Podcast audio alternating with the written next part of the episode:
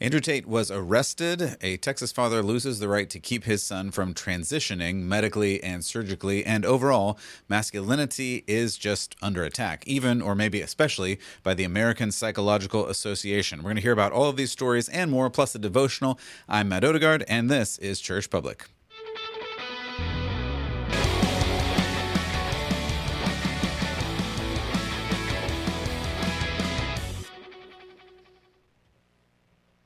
Welcome back to Church Public. I'm Matt Odegaard. As always, I will be your host today. Thank you so much for stopping by and joining us.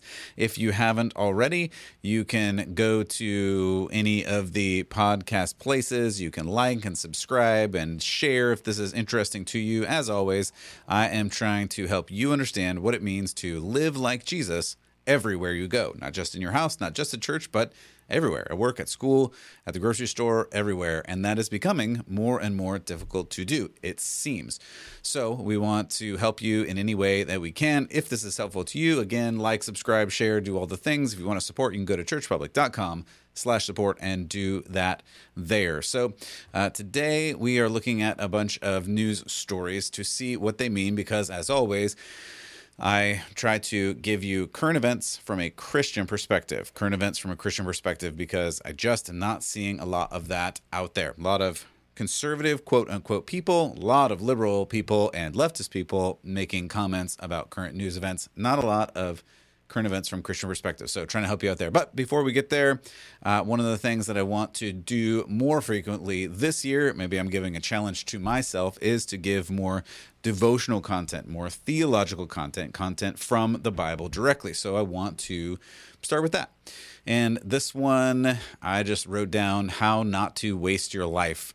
Uh, I think that's an appropriate start to the year. A lot of people are making resolutions and things like that and saying, hey, what am I going to do? How am I going to do this differently? How am I going to live this year differently?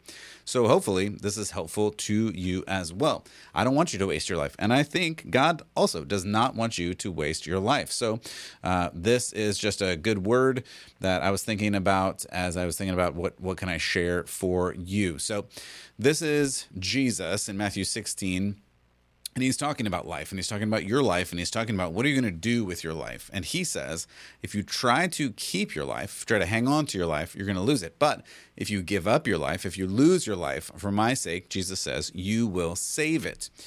Um, and actually i came across a good john piper quote where he kind of unpacks this a little bit further. So we'll start there and then talk about it a little bit more. John piper says it this way quote Life is wasted if we don't grasp the glory of the cross, cherish it for the treasure that it is, and cleave to it at the highest price of every pleasure and the deepest comfort in every pain. What was once foolishness to us, a crucified God, must become our wisdom, our power, our boast in this world. End quote. This is a really countercultural phrase maybe maybe the most countercultural that you could even be. And that's a lot of what we talk about here because if you really are following after jesus you're going to look different. You're going to live in this world but not be like the world. You're going to look different from everybody else. You're going to do things differently from everybody else.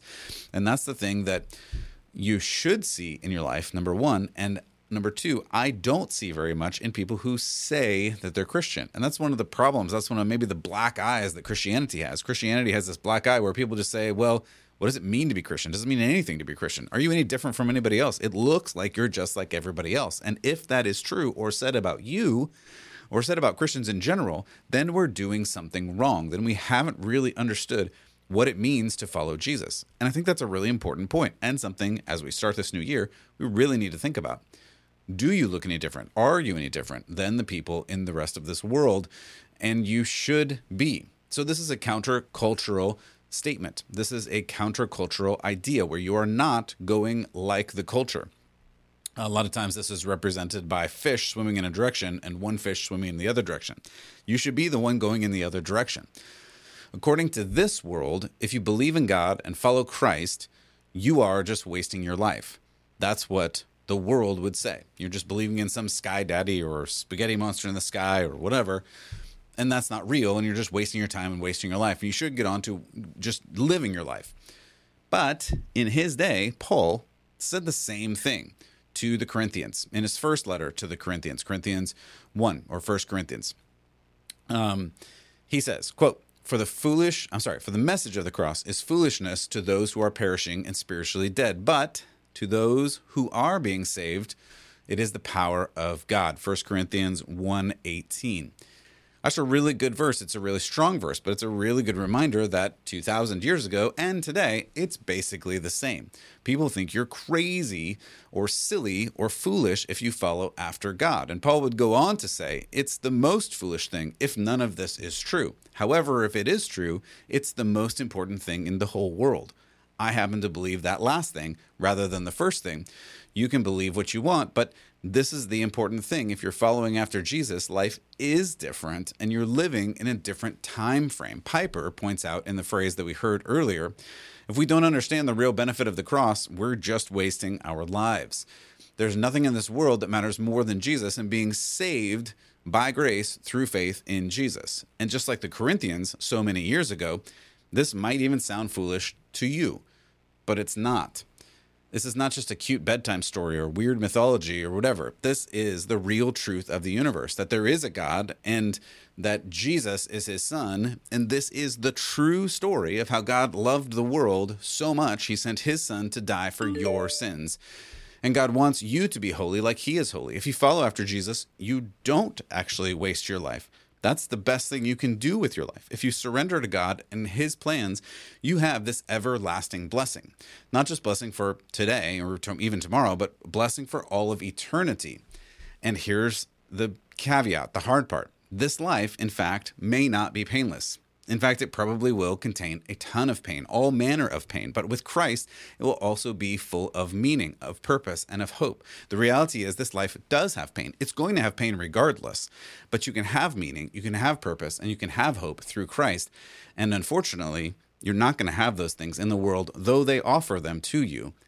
It is not actually true. In Christ, you don't waste your life, you make it count for all of eternity. And that's the devotional of the day. I hope that helped you. Now let's get to some news. All right. So, lots of news happening today. I wanted to highlight a couple of stories that I think are connected in an interesting way. And and really they're connected in a way that is all about being a man. I don't know how else to say this, but that's just how it is. So, Andrew Tate was arrested. Um, and some of you may know Andrew Tate, some of you may not know Andrew Tate. Uh, the reality is, it doesn't matter that much. But um, if you're if you're just listening, here's a picture of him. But uh, getting arrested, he was in Romania, apparently where he was arrested, and that was a problem because he said a bunch of different times, "Hey, if I'm ever arrested, uh, I didn't do it, and if I ever kill myself, I didn't do it, and whatever." He, anyway, I, I'm not. I'll read a little bit of this. Um, I'm not going to read a ton of this story uh, because I, I, don't think it's actually even that interesting.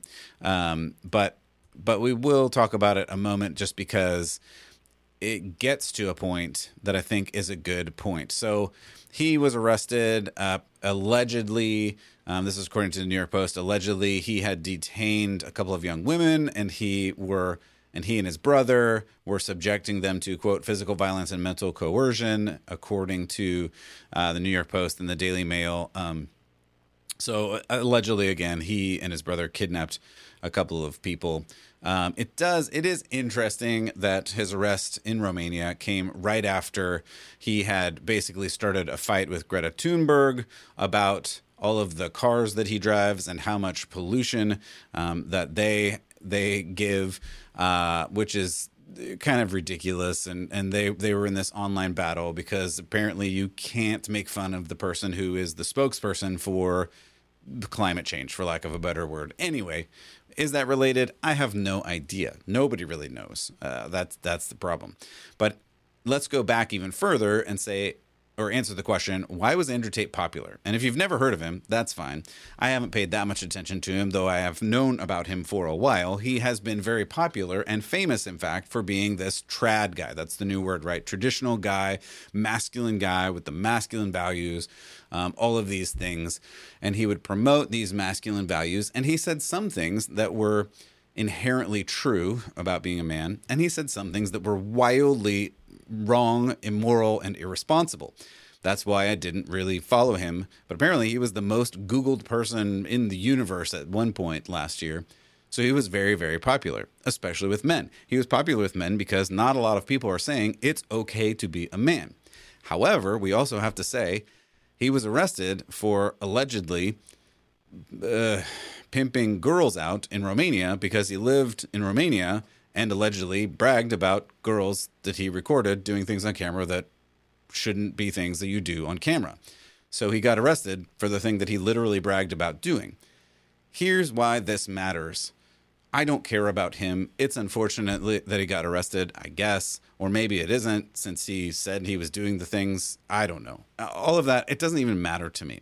What what is important here is he was a wildly popular person for saying that he was traditional and masculine, trad and masculine and all these things but he is not conservative. And what he did was not trad, it was not traditional, it was not masculine, and it was definitely not Christian. And that's the thing that we have to point to. For some reason, he was insanely popular, especially with young men, because young men are young men and they need to grow up to be men. But there's not a lot of great example out there for who that is and what that's supposed to be. Because we don't look to the Bible. Uh, Andrew Tate claimed to be a Muslim and there's a whole long thing about why he said he was a Muslim and why he said he was not a Christian specifically. I'm not even going to get into that today. It doesn't really matter that much to me. What I want to point out is he was not trad, he was not traditional, he was not uh, masculine in a traditional way. He was definitely not Christian. And the takeaway that we have to get to is that it is actually good to be masculine. Now, this is the thing we're going to hear about in a bunch of different ways today because the world needs men to be men. But the world needs men who are moral men, not immoral men. For instance, this is going to go back a ways, and some of you may gloss over at this, and I hope you don't. I hope you listen to this because I think this, this point is important. If you've heard of Machiavelli, who wrote this very famous book, The Prince, many, many, many years ago, if you know much about him, it, uh, you know, maybe you've heard about him, maybe you read about him in school years and years ago. I, I don't know. But he became famous for being similar to Andrew Tate, believe it or not, being a masculine man. That was his trademark. However, his path towards being masculine, his path towards being this person, was not a great path. And in fact, he was famous or infamous for doing things that were immoral to get to his ends. And in fact, one of his most famous quotes is the ends justify the means, which is a actual terrible slogan. That's wrong. The ends are important, but the means are even more important. And Christianity would say actually that's reversed, right? Christianity would say what you do every single day with everything you do matters more than the destination that you get to.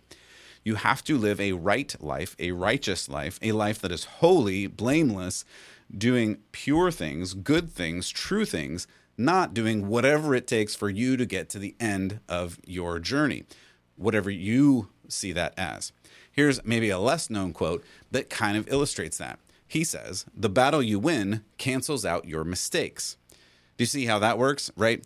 So he says that basically you can do whatever you want and as long as you win the battle, then it doesn't matter what you did along the way. That's just incredibly wrong. It's incredibly immoral. That's the way Andrew Tate allegedly has been living. And all these men are following after him, or I would say all these young boys trying to be men are following after him, and that's not great.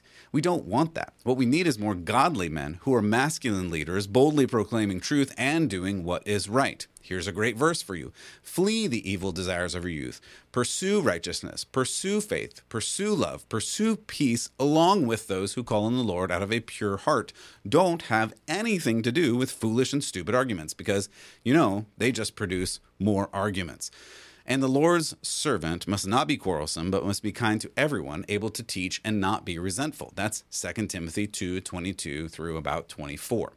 That's a much better value to live up to, to be a man, to be a strong man, to live out your values, to live out your truth, but to do them in purity, to try to not get in fights, but also to not back down from what you need to say to be true. That's a much better masculine trait. and what we really need to live up to as men of God. Don't be like Andrew Tate, be more like God. So I think it's important to acknowledge that he was wildly popular for almost the right things. But just like a lot of things Satan takes, he takes almost and twists it into really not right. So, speaking of unfortunate uh, and weird dad things and masculine things, we have to turn to Texas. And uh, this is actually a really sad story, but we need to talk about it because I'm seeing this more and more, and these are the things that we have to talk about. So, uh, this is a article that I uh, picked up from a bunch of different places, so you can get it uh, in different places. I'll read mostly from this Christian Post article, but I, I saw it in uh, some other publications as well. And and unfortunately, the, the headline here is that the a Texas dad is barred from stopping his son's medical uh, transition. So the Texas Supreme Court ruled against a father seeking to prevent chemical castration of his son. A Texas father, after the justices rejected his request to present his ex wife from subjecting their son to chemical castration through the use of puberty blockers and cross sex hormones, Jeff Younger has gained national attention for his opposition to his ex wife's efforts to identify their son, James, as a girl named Luna and encourage him, James, to undergo experimental medical gender transition. So, in other words, this father lost the battle with in Texas with the Texas Supreme Court to keep his son a son because his mom, his ex wife, wanted to change the boy's gender from boy to girl. The father went on to say, quote, My children are now subject to being chemically castrated in California. Younger's ex wife is Dr. Anne Georgulas, I guess, uh, who is a pediatrician. Uh, of course. So this article goes on to say the justices wrote, this petition arises from a child custody dispute involving twin boys, one of whom has exhibited confusion about his gender. The mother, who has custody of the boys, recently moved to California after a Dallas County District Court in September 22 authorized the mother to reside with the children anywhere in the continental United States. Continuing on in the article, signed into law by Democratic Governor Gavin Newsom last year, California Senate Bill 107 went into effect on uh, a week or two ago and makes California a sanctuary state for those who want to prescribe puberty blockers, cross sex hormones, or perform body mutilating sex change surgeries on minors. California refers to these experimental drugs and surgeries as gender affirming care for children showing signs of gender confusion. Um, so there's a couple different things that we need to point out here. One is that this is really sad for the father, and the father has lost control of what is going on.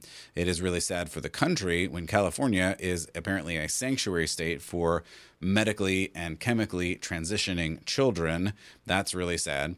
Um, it also stands to point out that this, while the treatment, if it will happen, will happen in California. This ruling happened in Texas. So you have to understand that it doesn't really matter what state you're in. It doesn't really matter what's going on. There are people who are politicians, there are local politicians, um, there are federal politicians who are going this direction, who are going full on all the way progressive into this kind of thing. So we have to know one, local elections make a huge difference, and two, it helps to say these things out loud. We have to bring awareness to this kind of issue so that people know it is happening and what we can do about it. But there is an even bigger issue at hand. And, and this is something that, again, I don't hear a lot of people talking about. And that is the fact that this is only a symptom of the larger issue. The fact that this mother wants to take this son away from this father and change the son into a girl, a daughter, is horrific and terrible but this is just a smaller uh, it's not a smaller it's a symptom of the larger issue and the larger issue is that um, divorce is terrible and we don't know what a man is and we don't know what a woman is and we're not going to be able to figure these things out until we really pay attention to the actual definitions of life and get back to reality.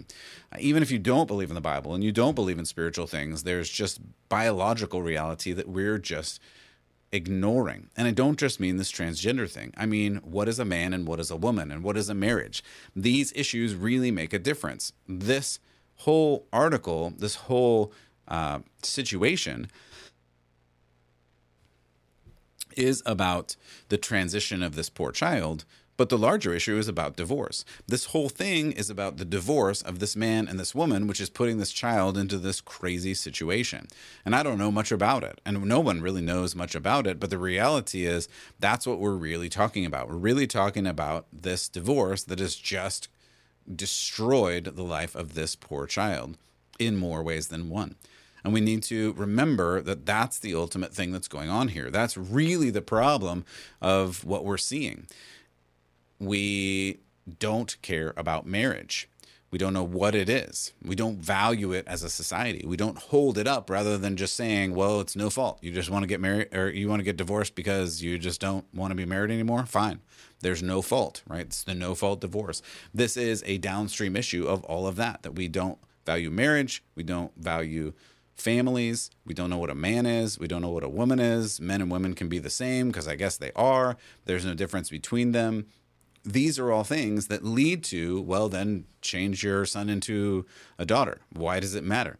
It doesn't matter to those that are subscribing to this ideal. And as Christians, we haven't done a good job saying, no, marriage really is important. And we need to hold up the institution of marriage because that institution holds up literally the whole community and the whole city and the whole state and the whole country. Without these fundamental institutions, we don't know who we are anymore. And we just say, well, you be you and you just do this if you want to. You get divorced. It's no problem. You change your boy into a girl. It's no problem. As long as it doesn't affect me. That's what we say. But that's not good. That's not right. That's not true. It shouldn't be, we'll just get divorced. It should be, don't get divorced. Fight as hard as you can to not get divorced. Figure out how to not get divorced and build up your family in the best way that you can. This is how we should be. And it's going to take a lot of work for us to move from where we are into where we need to be. All right, uh, one more quick story be- before we go today, uh, because I don't want to end on that note. Um, ah, no, I gotta say, I gotta say one more story before we get to the good story. So hold on, there's a good story coming, but we gotta say one more story before we get to that, which is not as great of a story. Anyway, they're all good stories. So that speaking of being a man, speaking of masculinity, apparently masculinity now is bad. And we already knew that. We already knew masculinity was bad. It's toxic masculinity, all of these things. But now we get to this weird place where apparently and literally masculinity is pathological.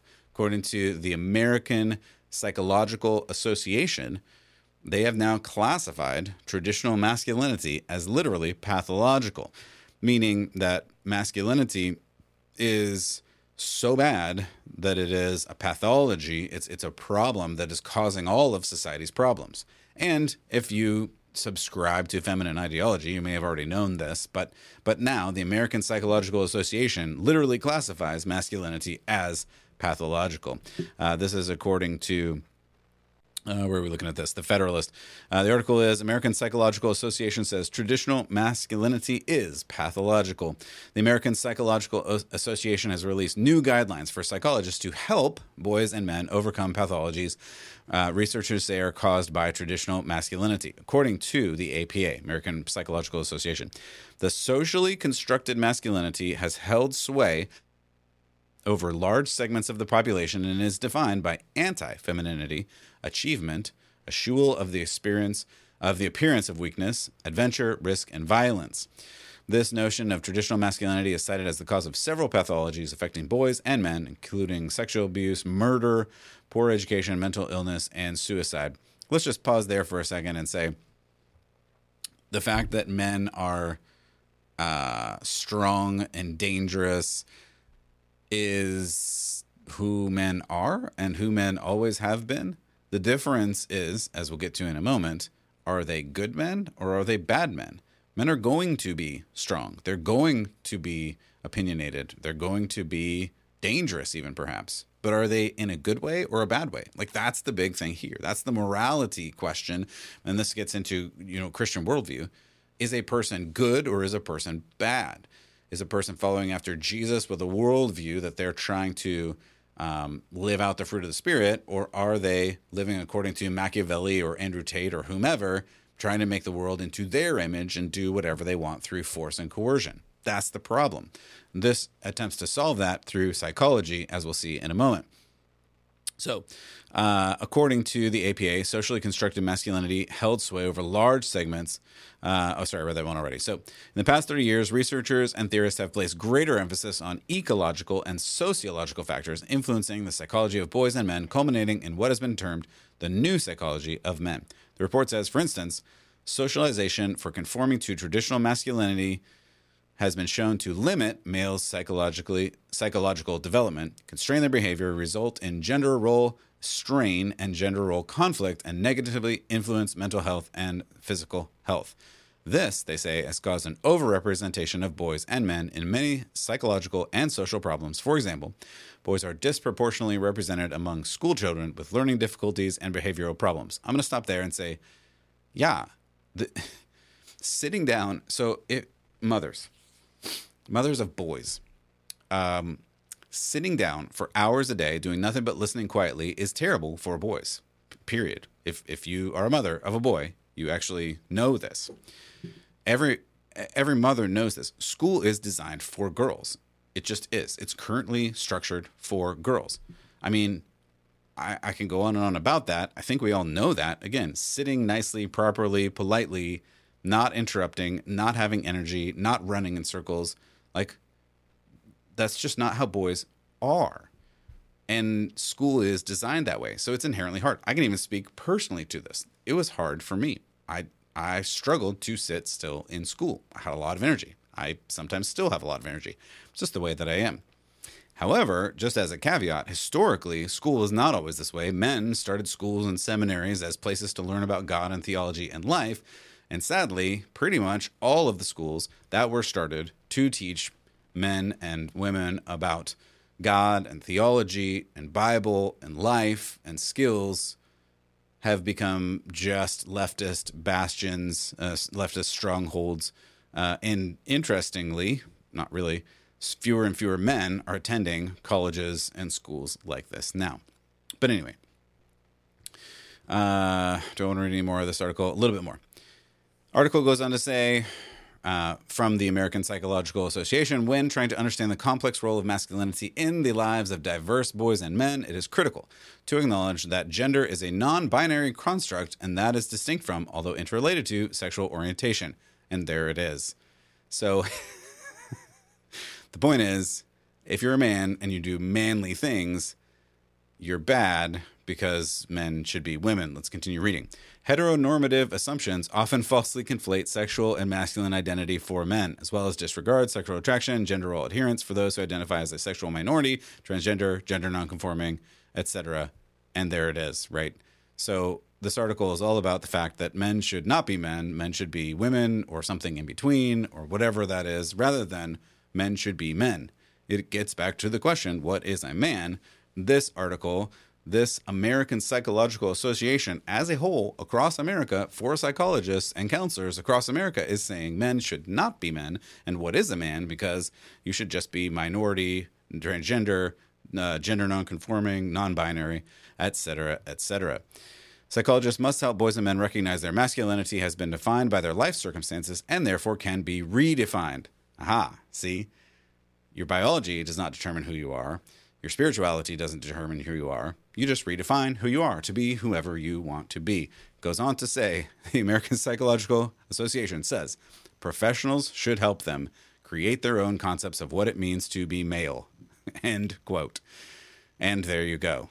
This whole article is saying psychologists, counselors, those that counsel young men should tell them you don't need to be a man. You don't need to act like a man.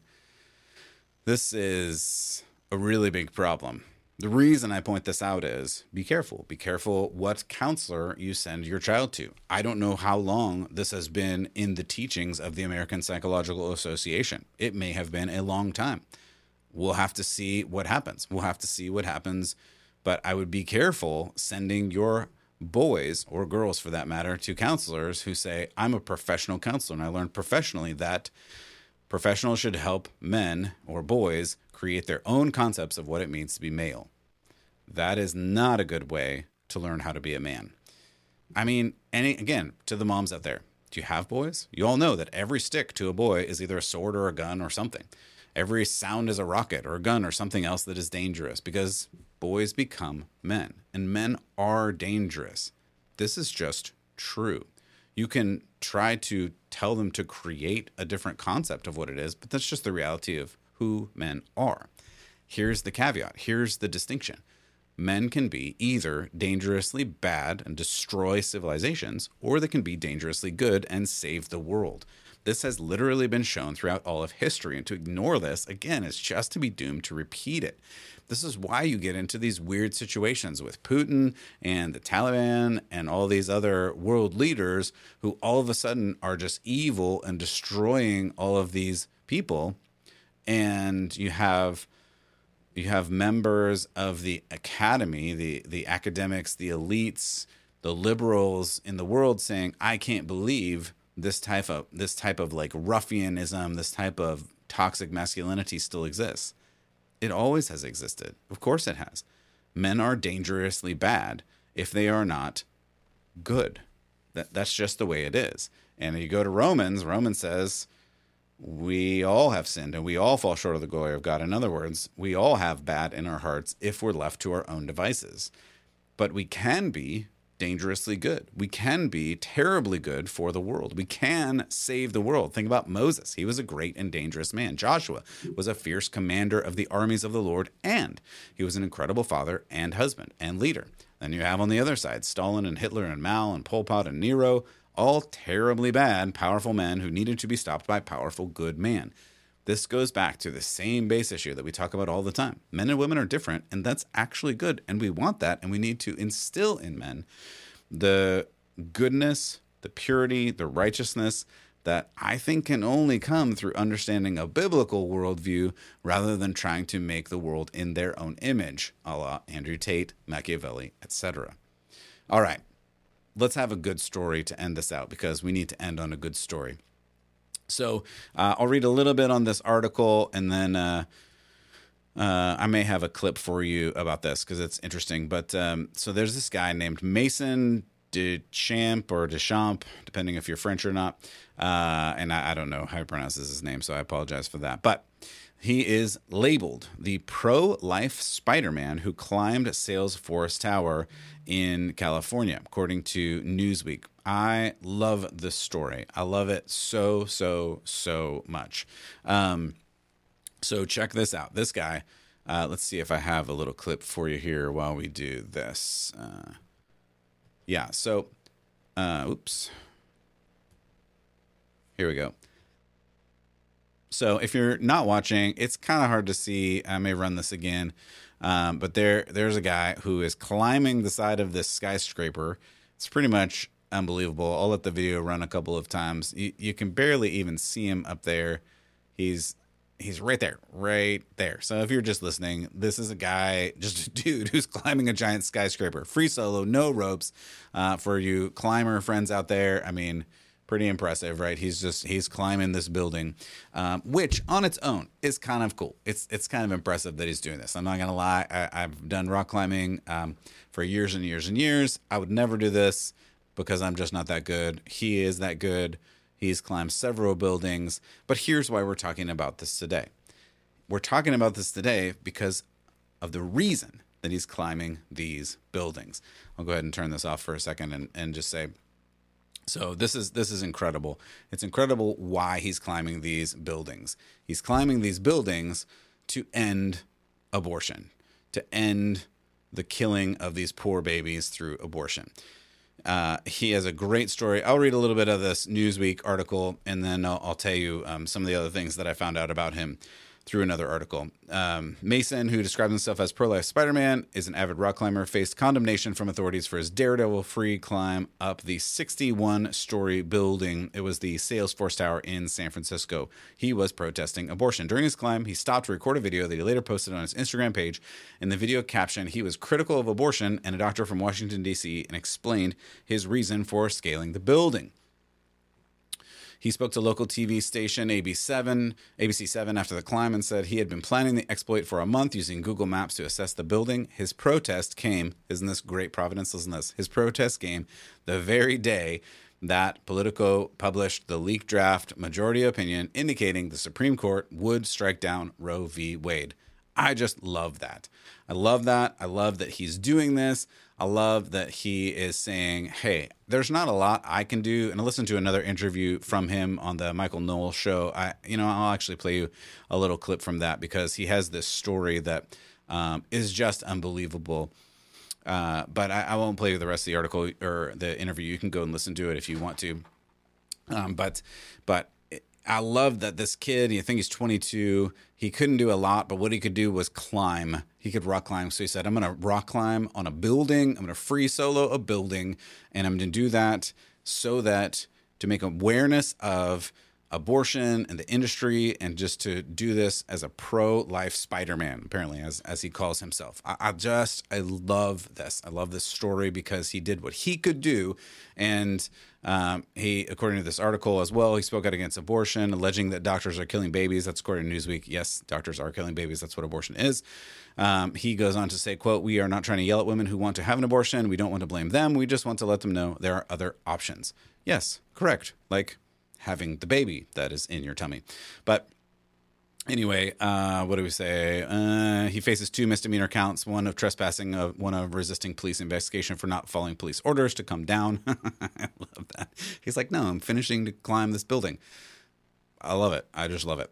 Um, and he was released. So I'm gonna play you. I'm gonna play you this quick clip because I, this clip is my favorite thing about it. He um, he talks about this story because he talks about being in jail, right? He he talks about going to jail for for climbing the building, um, which was he was cited as trespassing, but then he, he actually says in the interview that they couldn't actually prosecute trespassing because he's on the outside of the building, which isn't technically trespassing. It's a whole thing. Don't climb a building. But this guy's amazing for doing it. Anyway, so he's talking with some people who clearly were in a gang. One in particular, he had a conversation with about the value of life and they asked him what he's doing and he says hey I- am protesting the killing of babies through abortion. I, I want to save uh, these these poor babies. And well I- am going to play you this clip because I-, I think it's worth it and, and and hopefully it's okay that i play it. I we'll see how it goes. Anyway so listen to this. Been in jail but my my favorite jail story was from Oklahoma City. I was in Oklahoma County Jail, and whenever I go, I, I like to evangelize. Again, like looking at people like Paul in the Bible, they, they, uh, they get arrested and put in prison and they say, I'm going to grow my ministry. And so that's what I, I, I try to do in jail. And I, I, tell them, you know, why I'm in there and why I'm doing it. And one of the guys, he actually told me, he said uh, his girlfriend was pregnant. And what he didn't tell me was that they were planning to have an abortion. And about a week went by, and Nathan Berning, the CEO of Let Them Live, the, the charity I raise money for, calls me on the phone and he says, Hey man, I just got a phone call from a woman who said that their boyfriend met you in Oklahoma County Jail and they want to choose life.